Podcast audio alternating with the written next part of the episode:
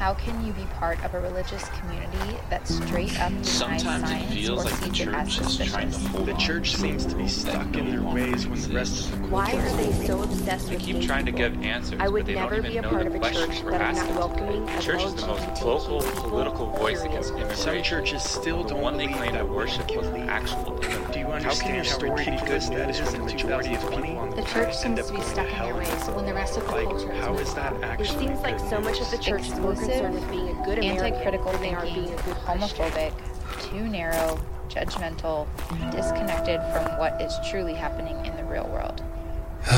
the church needs therapy. Welcome to the next episode of The Church Needs Therapy.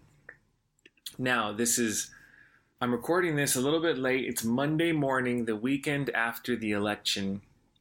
And some people I've wanted to have on the show, some normal routines I have, things have been thrown off because it took almost a week to decide or at least to to establish the president elect right? It took almost a week from tuesday until saturday morning when it was announced that joe biden was the president elect and that was one of the longest weirdest most stressful anxious weeks for america in a long time. And now, in light of even some of the episodes I've done here on the church and Donald Trump, I think it would be clear to most people that I was probably not going to vote for Donald Trump, and I didn't. Which, my little one thing I would say about that is while I do not, nor have I ever believed the Democratic Party is the key to making everything right in our country, or especially everything right on a universal or global scale, not even close. Let's just say, starting Saturday morning, my wife and I, with friends from the mainland over Zoom, started with a toast of rose at I think it was probably seven o'clock on Saturday morning. That night we were drinking champagne and eating cupcakes. That celebration went into the next day with maybe some leftover cupcakes still. Um, definitely a couple more drinks, um, some fried foods on Sunday night, and then it ended. the The whole celebration concluded with me on the couch eating the rest of all of my kids' Halloween candy. So again, the the work always continues. The work always begins. Holding leaders accountable is always a part of the role of the church. Calling any system, any institution, any government towards a further vision of the kingdom of God that places at the center the most vulnerable and the most marginalized people is always the role of the church. That doesn't stop when you have a democratic president, it continues. The shape of our work towards justice might look and feel differently, but the work always continues. But it is beautiful and hopeful and amazing to see what would probably be half of America have this collective sigh of relief.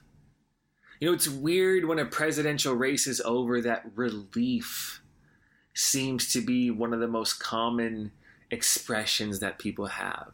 I mean, of course, there's celebration in the streets, people dancing, people partying. It's really amazing to see all of the different celebrations across the country right now, and I love it.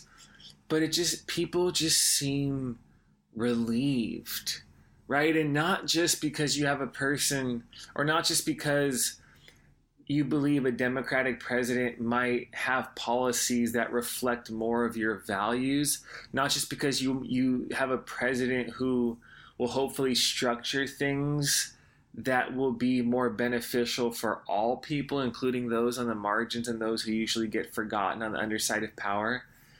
But it's just to not have to deal every day with polarizing bombastic, inflammatory, incendi- incendiary, I know those were a lot of big words, rhetoric from the leader of our country who's supposed to be guiding us and helping us feel grounded and more safe and more stable in our existence. So I'm so happy for everybody who has breathed that collective sigh of relief, people who have slept better, people who are feeling more hopeful.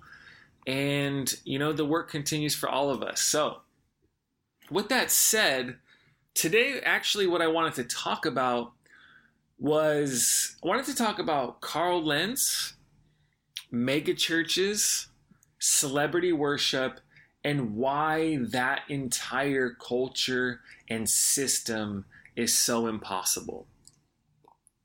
Ah, I'm put this water down. For those of you who listen in, some of you may know, some of you may not know, but Carl Lentz was until last week the lead pastor for Hillsong's church in New York City. So I believe he was responsible for leading the first Hillsong church in the United States of America. So Hillsong is essentially one of the biggest, I, I call it brands, it's one of the biggest brands of churches on the entire planet, right? It was started in Australia. They have churches all over the world. They have a massive following. They're responsible. They're they're like the head of the Christian industrial complex.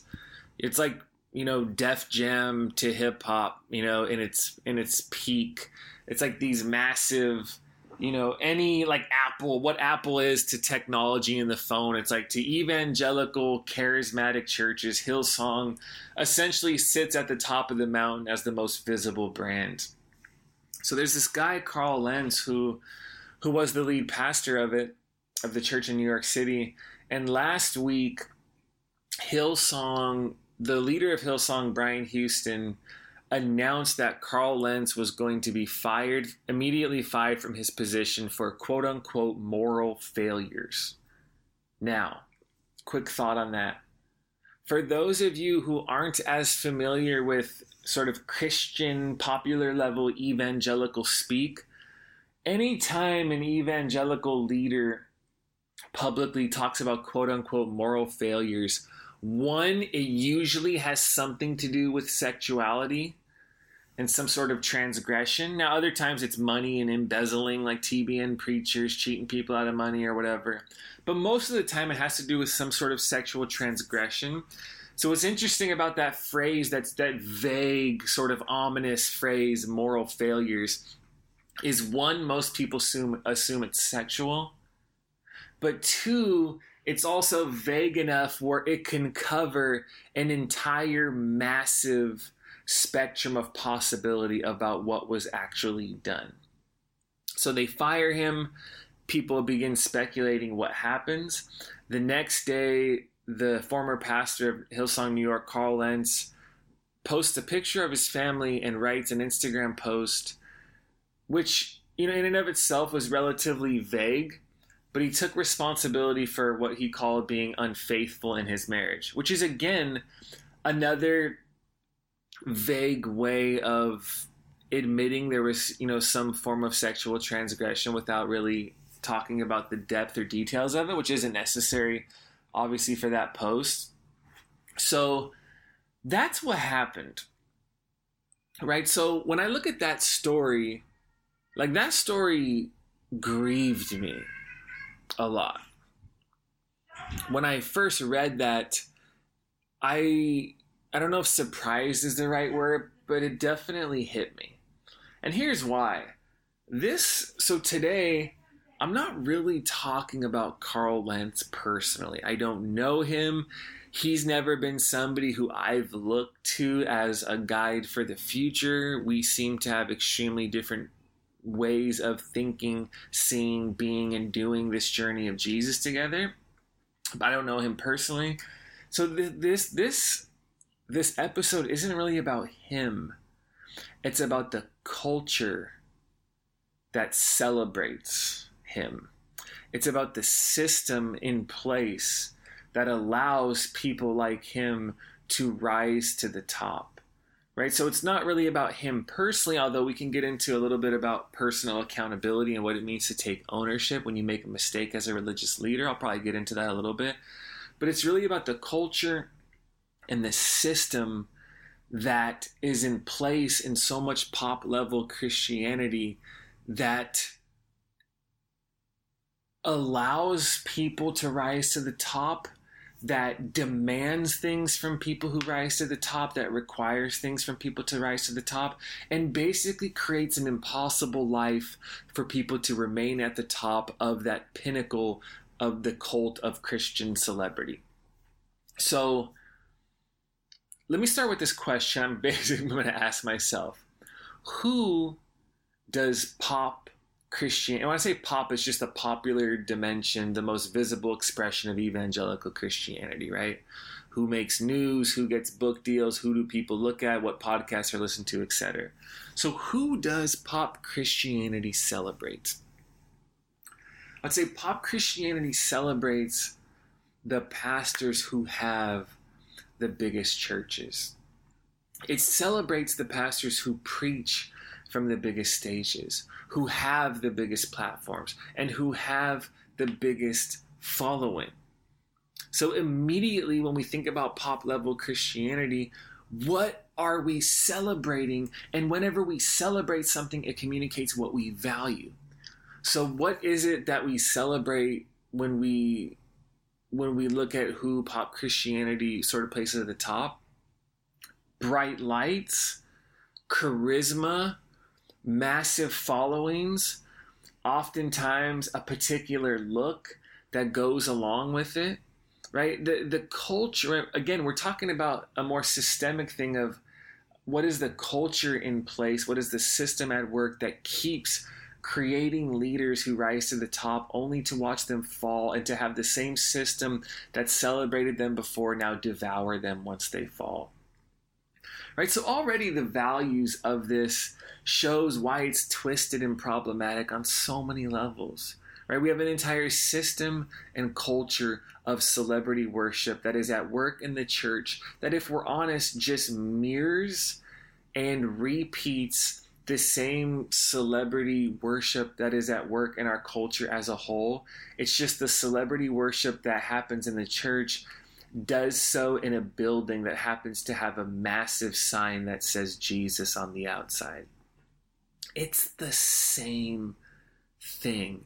It's just the cultural values of power, prestige, possessions, and celebrities that is that is at work. It just happens to all be done in the name of Jesus. And the show that's put on is a church service or whatever else kind of tour that we're doing. Now, that again, this is where nuanced sort of complex thinking comes in. That doesn't mean everything that happens in a megachurch is bad. That doesn't mean that individuals aren't genuinely encountering God or Christ there. I'm not saying that at all. But what I am saying is while good things can happen for people on individual levels, larger systems and cultures can perpetuate toxic environments that also work in our world and create negative consequences. Right? This culture demands superstars, CEOs with a lot of charisma that are high energy and usually have a lot of style. Which is, it's so interesting because in the name of the one, we're talking about Jesus, in the name of the one who talked about how the last shall be first, we celebrate superstars.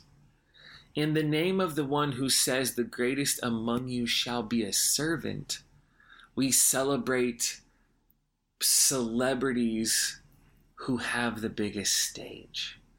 In the name of the one who never elevated people with a high social status above others, we look to the pastors who have the connections with other celebrities and people who have the highest level social status to be the models that we're supposed to look up to.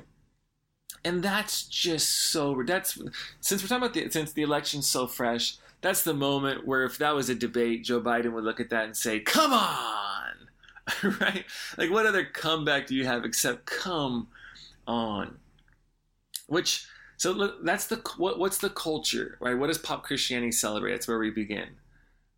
Rock stars, celebrities, and I mean like I mean pastors who are these things.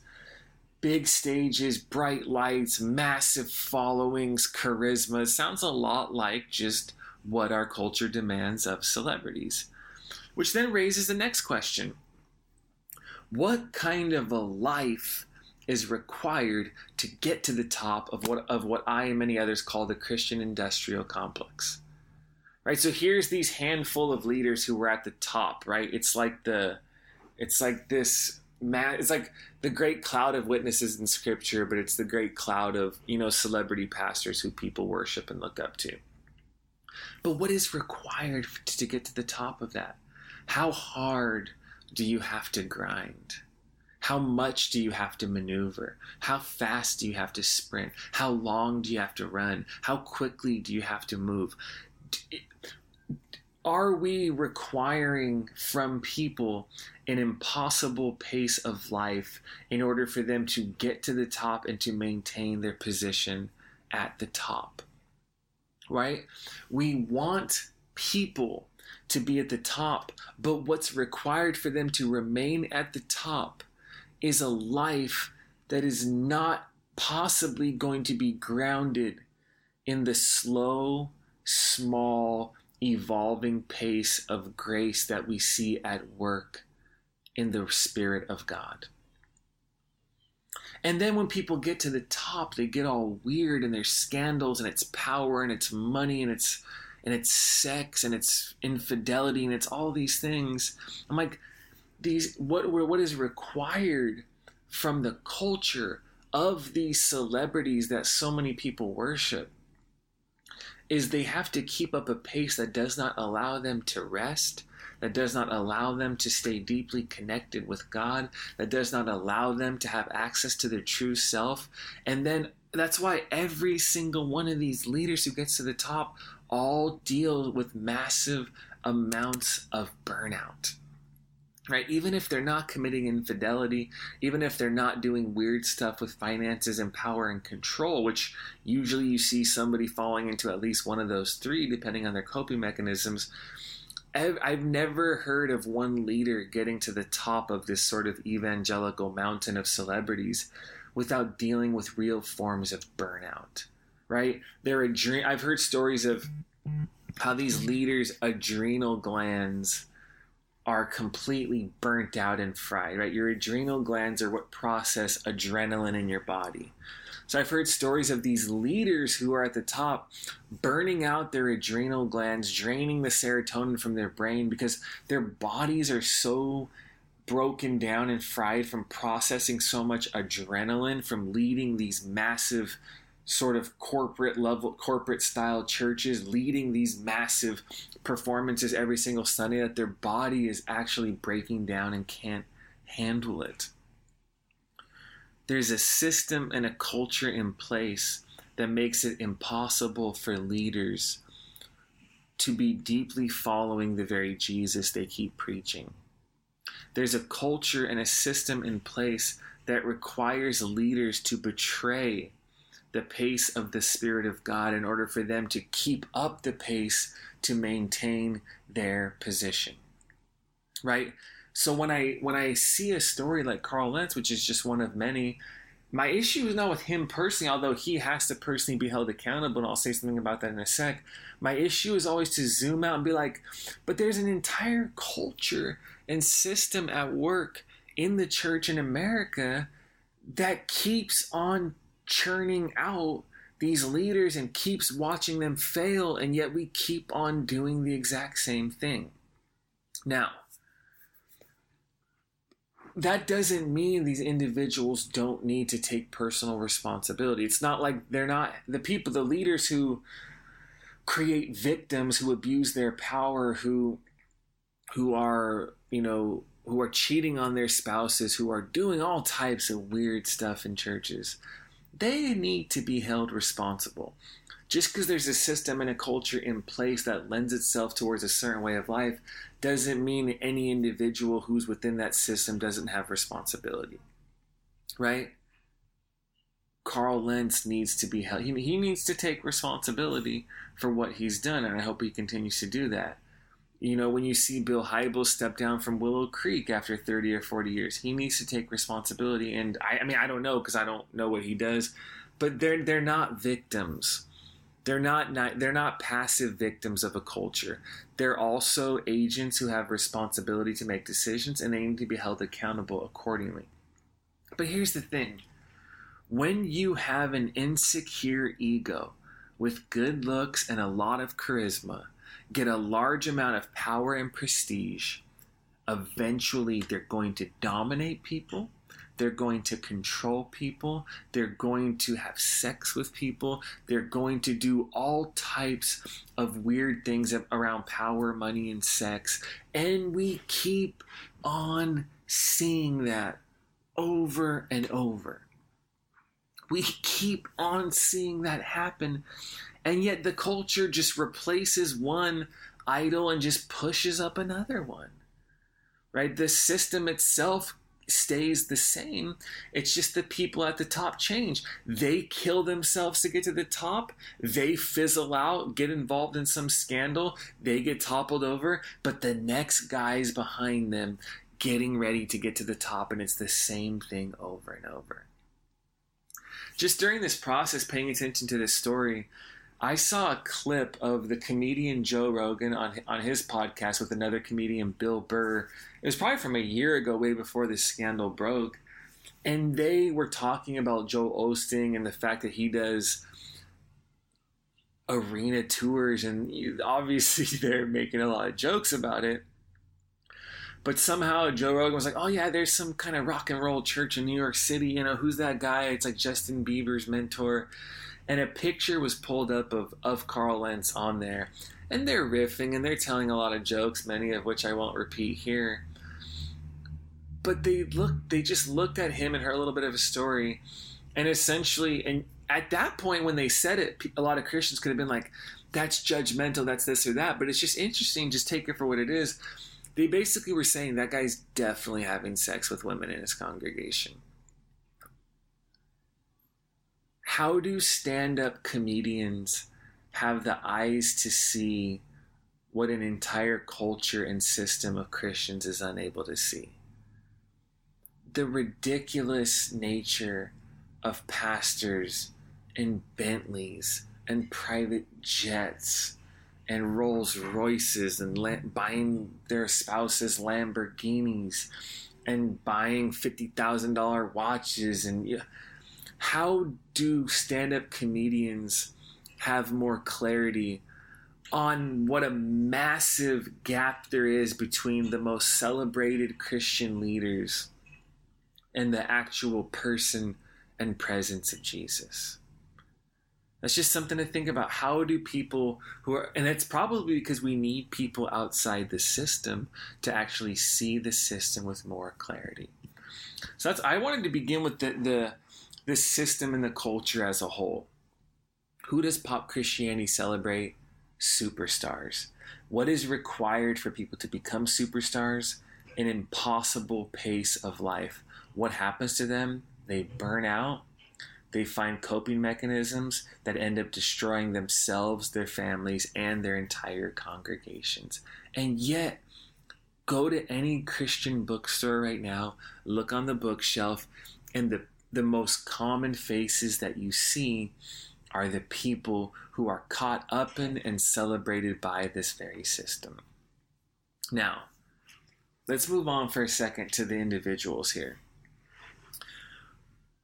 We're talking about showing grace, extending forgiveness while holding people accountable. What does it mean to extend grace, to hold people accountable, and to allow individuals to deal fully with their consequences in this moment. Right? Of course, you embrace, you recognize that people are fully accepted by God, and there's never a need to act as if God withholds love from people. I think that never happens in life. But in doing that, we also have to take seriously, hold accountable, and take the weight of decisions like this by leaders seriously. So while this story was breaking and I'm seeing people writing different because by the way, because this guy had such a huge following, right? He's like Justin Bieber's mentor and a million other things. This story was covered by every news outlet. From the New York Times to Perez Hilton to local news stations to People magazine. Like, this was a massive thing. And a part of me knowing how much large mega churches do to cover up and sort of sand over and try to not deal with the full weight of scandals. It was released, I think, the day after the election. And a part of me just thinks there's some str- there's some strategy there to try to bury it in the news of the election. Now, I'm not saying that happened, but just the fact I have that thought comes from all of the knowledge I have about how much cover ups happen in mega churches, right? I mean, that's a whole, that can be a whole episode in and of itself. But one of the things people were writing about was when Carl Lentz wrote on Instagram, you know, posted a picture of his family and said, you know, I've been unfaithful.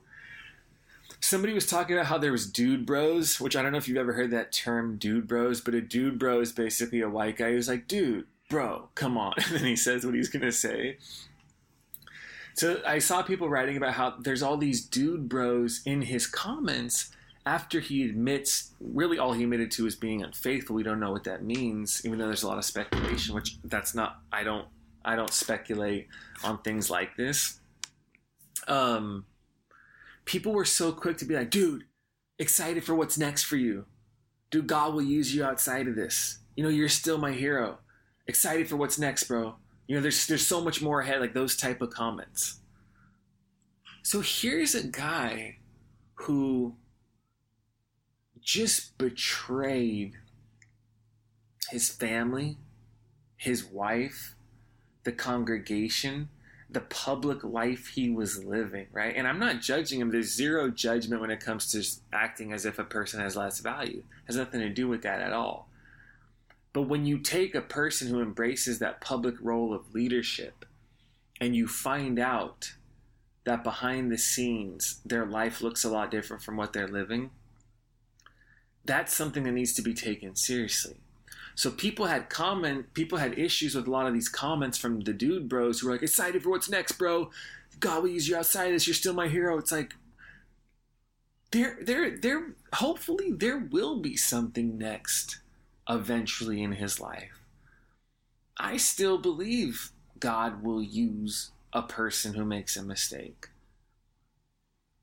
But to jump ahead immediately, to be like, dude, I'm excited for what God's doing next, without first dealing with the weight and the grief and the death and the loss and the hurt and the damage that's been done through this feels dismissive and feels dangerous and feels like we're trying to gloss over where we are in order to jump ahead to what could be. Right? Do you feel how that has nothing accountability has nothing to do with holding with withholding grace or love, not at all.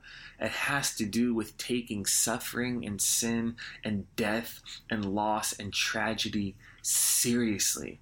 Grace and love don't gloss over death and tragedy and hurt. They actually are the very thing that hold together tragedy and hurt and loss and betrayal. That's what holds it together. So when people, when we talk about what does it mean to be held accountable and show grace, when you have dude bros jumping ahead to excited for what's next, bro, God's gonna use you outside of this. You should start your own church. It it's like wanting peace with no justice. It's like wanting victory without pain and sacrifice. Or, as our story shows us, it's like wanting resurrection without the crucifixion they want to jump ahead to resurrection without having the courage to sit in the darkness of crucifixion. They want to jump ahead to victory without dealing with the reality of pain and sacrifice. They want to jump ahead to peace when they don't want to take the time to work for justice. And that's when that feels cheap. That's when it's like you're not ready to sit with the reality of this yet. But that desire for resurrection without crucifixion makes sense because the cultures of the churches who create these superstars these are cultures of high energy, intense music, $100,000 sound systems, flashing lights, massive crowds. These cultures tend to be places that constantly focus on victory, on winning, and on resurrection energy, and how everyone has their hands raised, and it's all about Jesus, and we're gonna ride this train until we're never we're never gonna lose. That's the kind of energy that you get when you go to these churches. That's why the churches that have the biggest stages, biggest platforms, and biggest following tend to be pretty shallow. That again, that doesn't mean they're bad. It doesn't mean they're bad people. It doesn't mean they're not legitimate followers of Jesus. It just means they tend to be more comfortable splashing and having parties in the kiddie pool than they do swimming into the deep end of life. Because that same energy that constantly, it's all victory, it's all winning, it's all God's in charge, it's all high, it's all, we're all on the mountaintop. These are the same places who seem to not have yet cultivated the capacity to deal honestly with death, with loss, with suffering, with grief, with our shadows, with our wounds, with our illusions. These are places that want resurrection without dealing with the reality of crucifixion. So it makes sense that there would be an entire group of people who are wanting to jump ahead what's next without dealing with the full weight and reality of what is. But that is not how life and healing and res there is no resurrection without death. There is no healing without first being honest about the wound. Every therapist every person who knows how transformation works is aware of that dynamic. Right? There's this writer jarrod mckenna he's an activist from australia and he was responding to this and he talks about grace and the gravity of grief. And he's essentially talking about that tension between living with the posture of grace, but learning to deal and face and own the gravity of grief. And churches, these superstar, we're going to rock and roll and rock out and jump up and down with our hands raised until Jesus returns places. Oftentimes, they're very comfortable with resurrection and grace, and they're extremely uncomfortable with crucifixion and grief, but they're both two interwoven, interconnected, inextricably inextricable elements of life. You can't have one. You can't be all about joy without dealing with the reality of pain. And so when we when it comes to extending forgiveness while holding people accountable,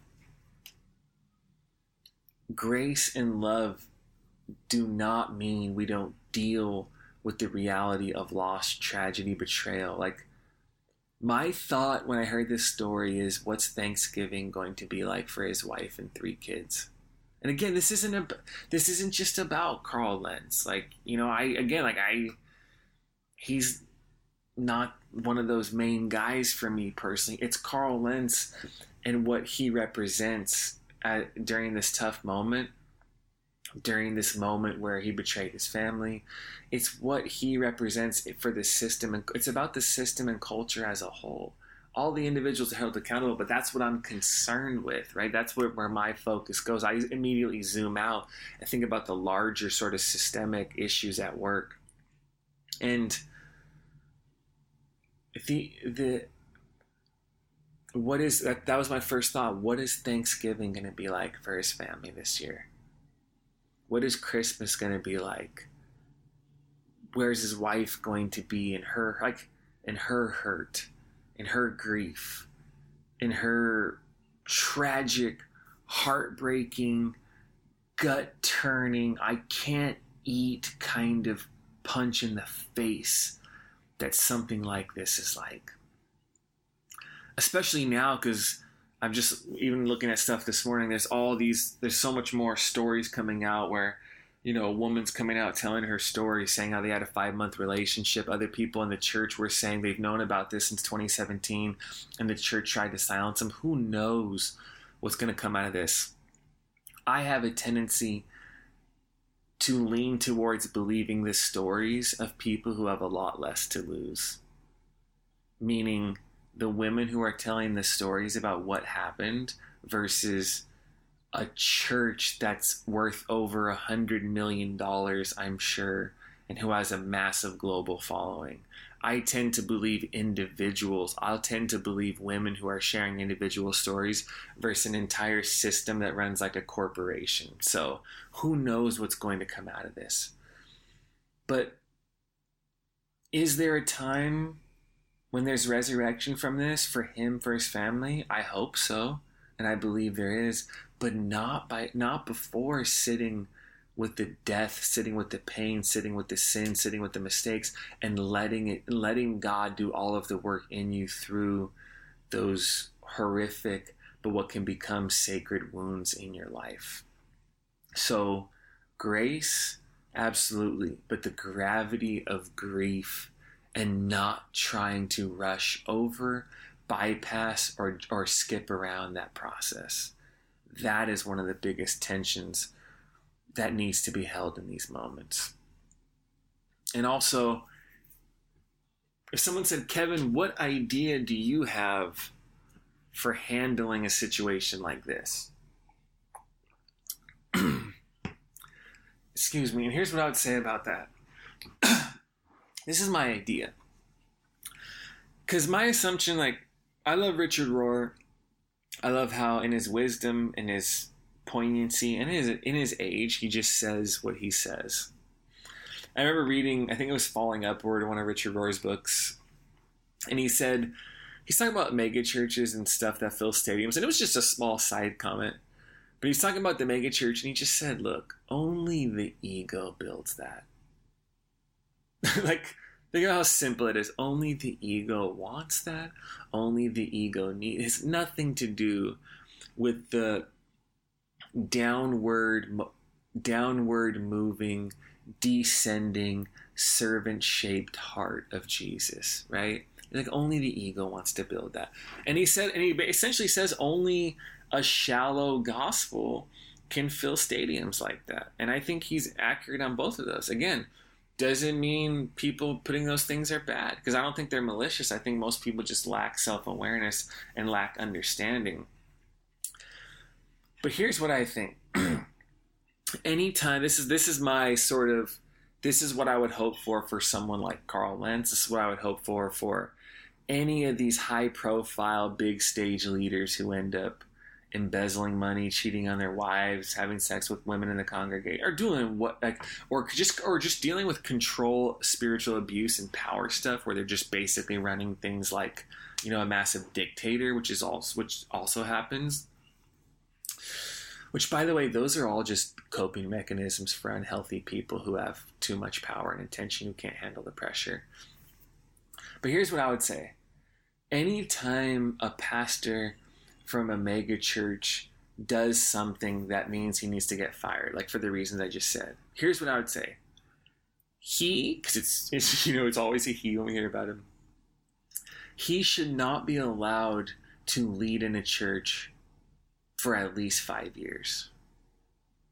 And I'm just kind of throwing that number out there. He shouldn't be allowed to lead in a church for at least five years. And then, when he comes back, he should never be allowed to be back on stages, using microphones, or preaching big public sermons again. Think about that. No leading in a church for five years, and then when he comes back, no more stages, no more microphones, no more public events. This will reveal if they feel genuinely called to be a pastor, if their life is truly about Jesus like they say it is, and if they really want to serve people. Because if any part of them feels a compulsion to get back on a stage quickly, that is still the insecure ego that is at work in them that created the problems in the first place. The need to be in front of people is still coming out of an insecure ego and some unhealed wounds within them that created the problem in the first place. But I feel called to preach. Well, on a big stage, the only part of you that wants to be on a big stage is your insecure ego that feels validation through being in front of that many people. And I'm saying that unequivocally. And I'm saying that clearly. Again, people who preach on stages aren't bad, but the people who need to be on stages, that always flows out of the insecure ego that is creating the problems in the first place. And you cannot solve the problems of the ego with more power from the ego. Let me say this even more clearly God does not call anyone to preach on a big stage right? I'm going to make that claim right now, just based on Jesus. God does not call anyone to preach on a big stage. Now, let me qualify that again for anticipate questions. That doesn't mean you can't ever preach on a stage. I don't.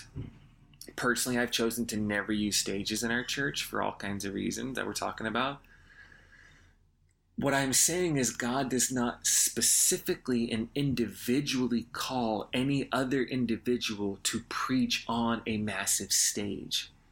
This doesn't mean that doing so is bad. It just means if any one of these guys makes the claim that God has called them to something bigger, meaning life on a stage, that is just the insecure ego's need for fame and power disguising itself with religious and Christian language if they, first of all, taking a break for five years means no more adrenaline, no more fast paced life, no more. A lot of what we're talking about is also just workaholism, right? People work themselves to in order to avoid themselves. So the impossible pace required for these people to maintain their space at the top of the mountain, basically. It's just workaholics and burnout, right? And we work hard as a way to avoid vulnerability in our wounds without realizing it. So if you take five years off, that forces you to ask the question Who am I? Who am I without the stage? Who am I without a public following? Who am I without the prestige? Who am I without all these invitations to get paid $20,000 to speak at? Who am I? Is me being in Christ enough? Is me knowing God enough? Is me simply being me enough? Is me being present to my kids enough? Is me being open, present, and engaged with my spouse enough? See, in five years, you don't get the adrenaline hits. You don't get the attention. You don't get the rush. You don't get all of the different toxic elements of the narcotic that dropped you in the first place, right? You don't get those things. And for five years, you can just be honest in the presence of God. And then when you come back, if you if you really feel called to lead, no more stages, because if it's if if you being you is enough, you don't need a stage. If Jesus is actually enough, you don't need to be back on a stage. Or I feel called to preach. Well, here's I will let you be in a room with ten people, and you can teach them well, I'm meant for more. No, it, God's calling you. If God's calling you to the substance of preaching, then you can preach in this room with 10 people. And any part of you that wants more, that's just your insecure ego that still doesn't trust God as enough. And the fact that you don't trust God is enough for you means there's still too many problems at work to trust you in this role.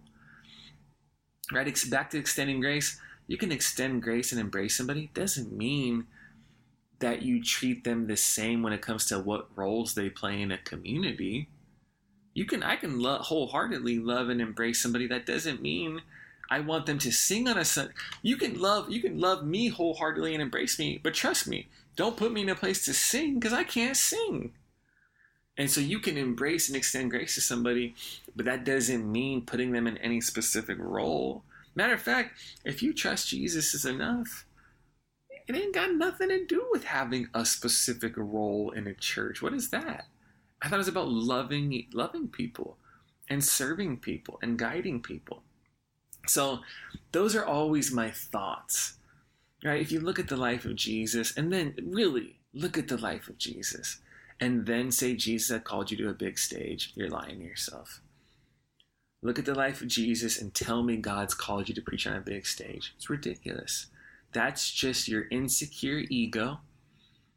Those are just the the things the the wounded parts that are hidden in the shadows of your life that you can't see because by definition the shadow is out of the light of your consciousness that still need validation from something outside of God. So that's what I always think is like maybe there is resurrection in the future when it comes to their role. But how about let's never put these people on stages again? Because then you'll see if it's actually about following Jesus, serving people, and preaching, or if it's just about the, the same ego that's re emerging in a new way that wants to be back on a stage. Because the comeback stories of these pastors who quote unquote fall it's like they want to rush back to a stage as quickly as possible to talk about how they made a mistake and how you it's like dude this is the same thing and this and the culture and the system keeps eating it up. It's there's some there's a massive amount of collective growing up the evangelical subculture who worships at the altar of celebrity really needs to do because everybody think about those comedians everybody from the outside can see how ridiculous it, how ridiculous it is except us so, couple concluding thoughts I have on this. Just a few things because I don't really have concluding thoughts. This is just I didn't prepare teaching. These are just a reflection on all of this. One personal transfer. This is this is. Here's what I would say. It's sad that personal transformation is always the last thing. Charisma, teach him how to preach, teach him how to lead, get him another organizational leadership book you know, praise their hard work, praise their effort, praise how much they're willing to kill themselves, pray blah blah blah blah, right? Deep personal transformation and healing is always the last thing people do. Even the pastors, leaders, and clergy people who keep telling you every Sunday that the first thing is God, the first thing is Jesus, and the first thing is transformation. I've seen it over and over again. Deep personal healing and transformation is always the last thing and it's supposed to be the first thing. We keep, we have a system in place that keeps promoting leaders who work the hardest, move the fastest, hustle the hardest, have the most charisma. And to be honest, we don't really care how deeply transformed they are. We don't really care. We, as long as they keep talking about it's all about Jesus, all about Jesus, all about Jesus, we're not really. How deeply are they going through the process of healing? Are they uncovering what's in their shadows? Are they dealing with their own woundedness, right? These personal transformation is always the last thing. That's supposed to be the first thing. And my like gut level reaction when I heard this, just thinking about the system as a whole, is like, why can't Jesus be enough? Right? You, we leaders say it all the time. It's all about Jesus. So I'm like, why can't Jesus be enough? Because if he was, you don't need all that celebrity on a stage, you just don't need it. Right? Your your life performatively denies the very things you're saying. Why can't Jesus be enough? Why can't pastoring be enough? Why can't guiding people be enough? Why can't shepherding people be enough? Why is it that culture is yes, I feel called to that, but I also want to be a rock star. That's what it is. Everybody can see it except the people in it. Why can't guiding, shepherding, and pastoring people not be enough? Because if it was, if Jesus was enough and pastoring was enough, and we were taking our own transformation seriously and we were being present, it, these things wouldn't happen. First of all, these churches probably wouldn't even exist. but these things wouldn't happen. And even though I mentioned this earlier, my first thing is the family. What's Thanksgiving going to be like? Real, there's real, there's so much damaging consequences to decisions like this by a leader. The family, the wife, how, how do you come back from this? You know, how do you trust and heal again? Like, that's just a whole personal journey where I just feel so deeply for that family leading into this holiday season. And, uh, and for the church, you know, how many people in his church feel lost, betrayed, and confused right now? How many people who already are barely holding on to this to to their relationship with the church see this and they're just like I'm done. This is this is why. This is why I want nothing to do with the church. Leaders out here preaching every Sunday and cheating on their wives and caught up in scandals. How can they live with that level of how can they live with that massive gap within themselves, right? There's think about the damage. People are barely holding on to their belief in the church and this happens and they're done and, and people who laugh at the church and want nothing to do with the church. This is just another reason for them to do that. This is why when you see comments, there's so many people who are like, huh, you know, just the, the typical like, huh, not surprised. Like, look at this, like, not surprised at all. And while I feel for the family for those comments, I also understand why people outside the church would say that. You know, it's it's there's an entire when it comes down to it there's a culture and a system in place that is toxic that is that needs superstars that demands celebrities to be their leaders and yet doesn't realize that as a collective whole creates a system that makes it impossible for these superstars to be whole in Christ. And then we get surprised and shocked when they put on display how their life how so much of their life is a lie how they've been running on empty how they've been dealing how, how they've been using all these coping mechanisms to survive so the system's responsible the culture's responsible carl lentz and every other individual is responsible for the decisions they make and dealing with systemic realities never negates individual responsibility he has to be held accountable. He has to take ownership and look to mothers, sisters, aunties, people, dads who are actually taking care of their kids, uncles who are stepping in for dads who aren't there, coaches who really care about the kids on their team, school teachers who keep showing up in impossible times. Look to these people to be your heroes, not these. I didn't want to mark this episode as explicit. Not these superstar celebrities. This is just not what the way of Jesus is pointing us to. Look to the artist who cares about their work. You know, look to look to look to the doctors who care about their patients, the nurses who keep showing up during this tough time. Look to your servers at restaurants that are that are kind even when people aren't. Look to the baristas who actually care about the people who come in. Look, stop looking to these impossible superstar fake weird celebrity culture of Christianity. This has nothing to do with the way of Jesus. Look to the look to the people who text you when you're hurting. These are the people who teach us what it is. Come on, man. Like I'm bringing Joe Biden back one more time. Come on. So yeah, the church needs therapy. Our obsession with with celebrity is a huge issue that that we need to be healed from and we need to move on from. So this is just the beginning of that conversation. So love you. Look to the people around you who are following Jesus into the cracks of your community because that's where you're going to find Christ.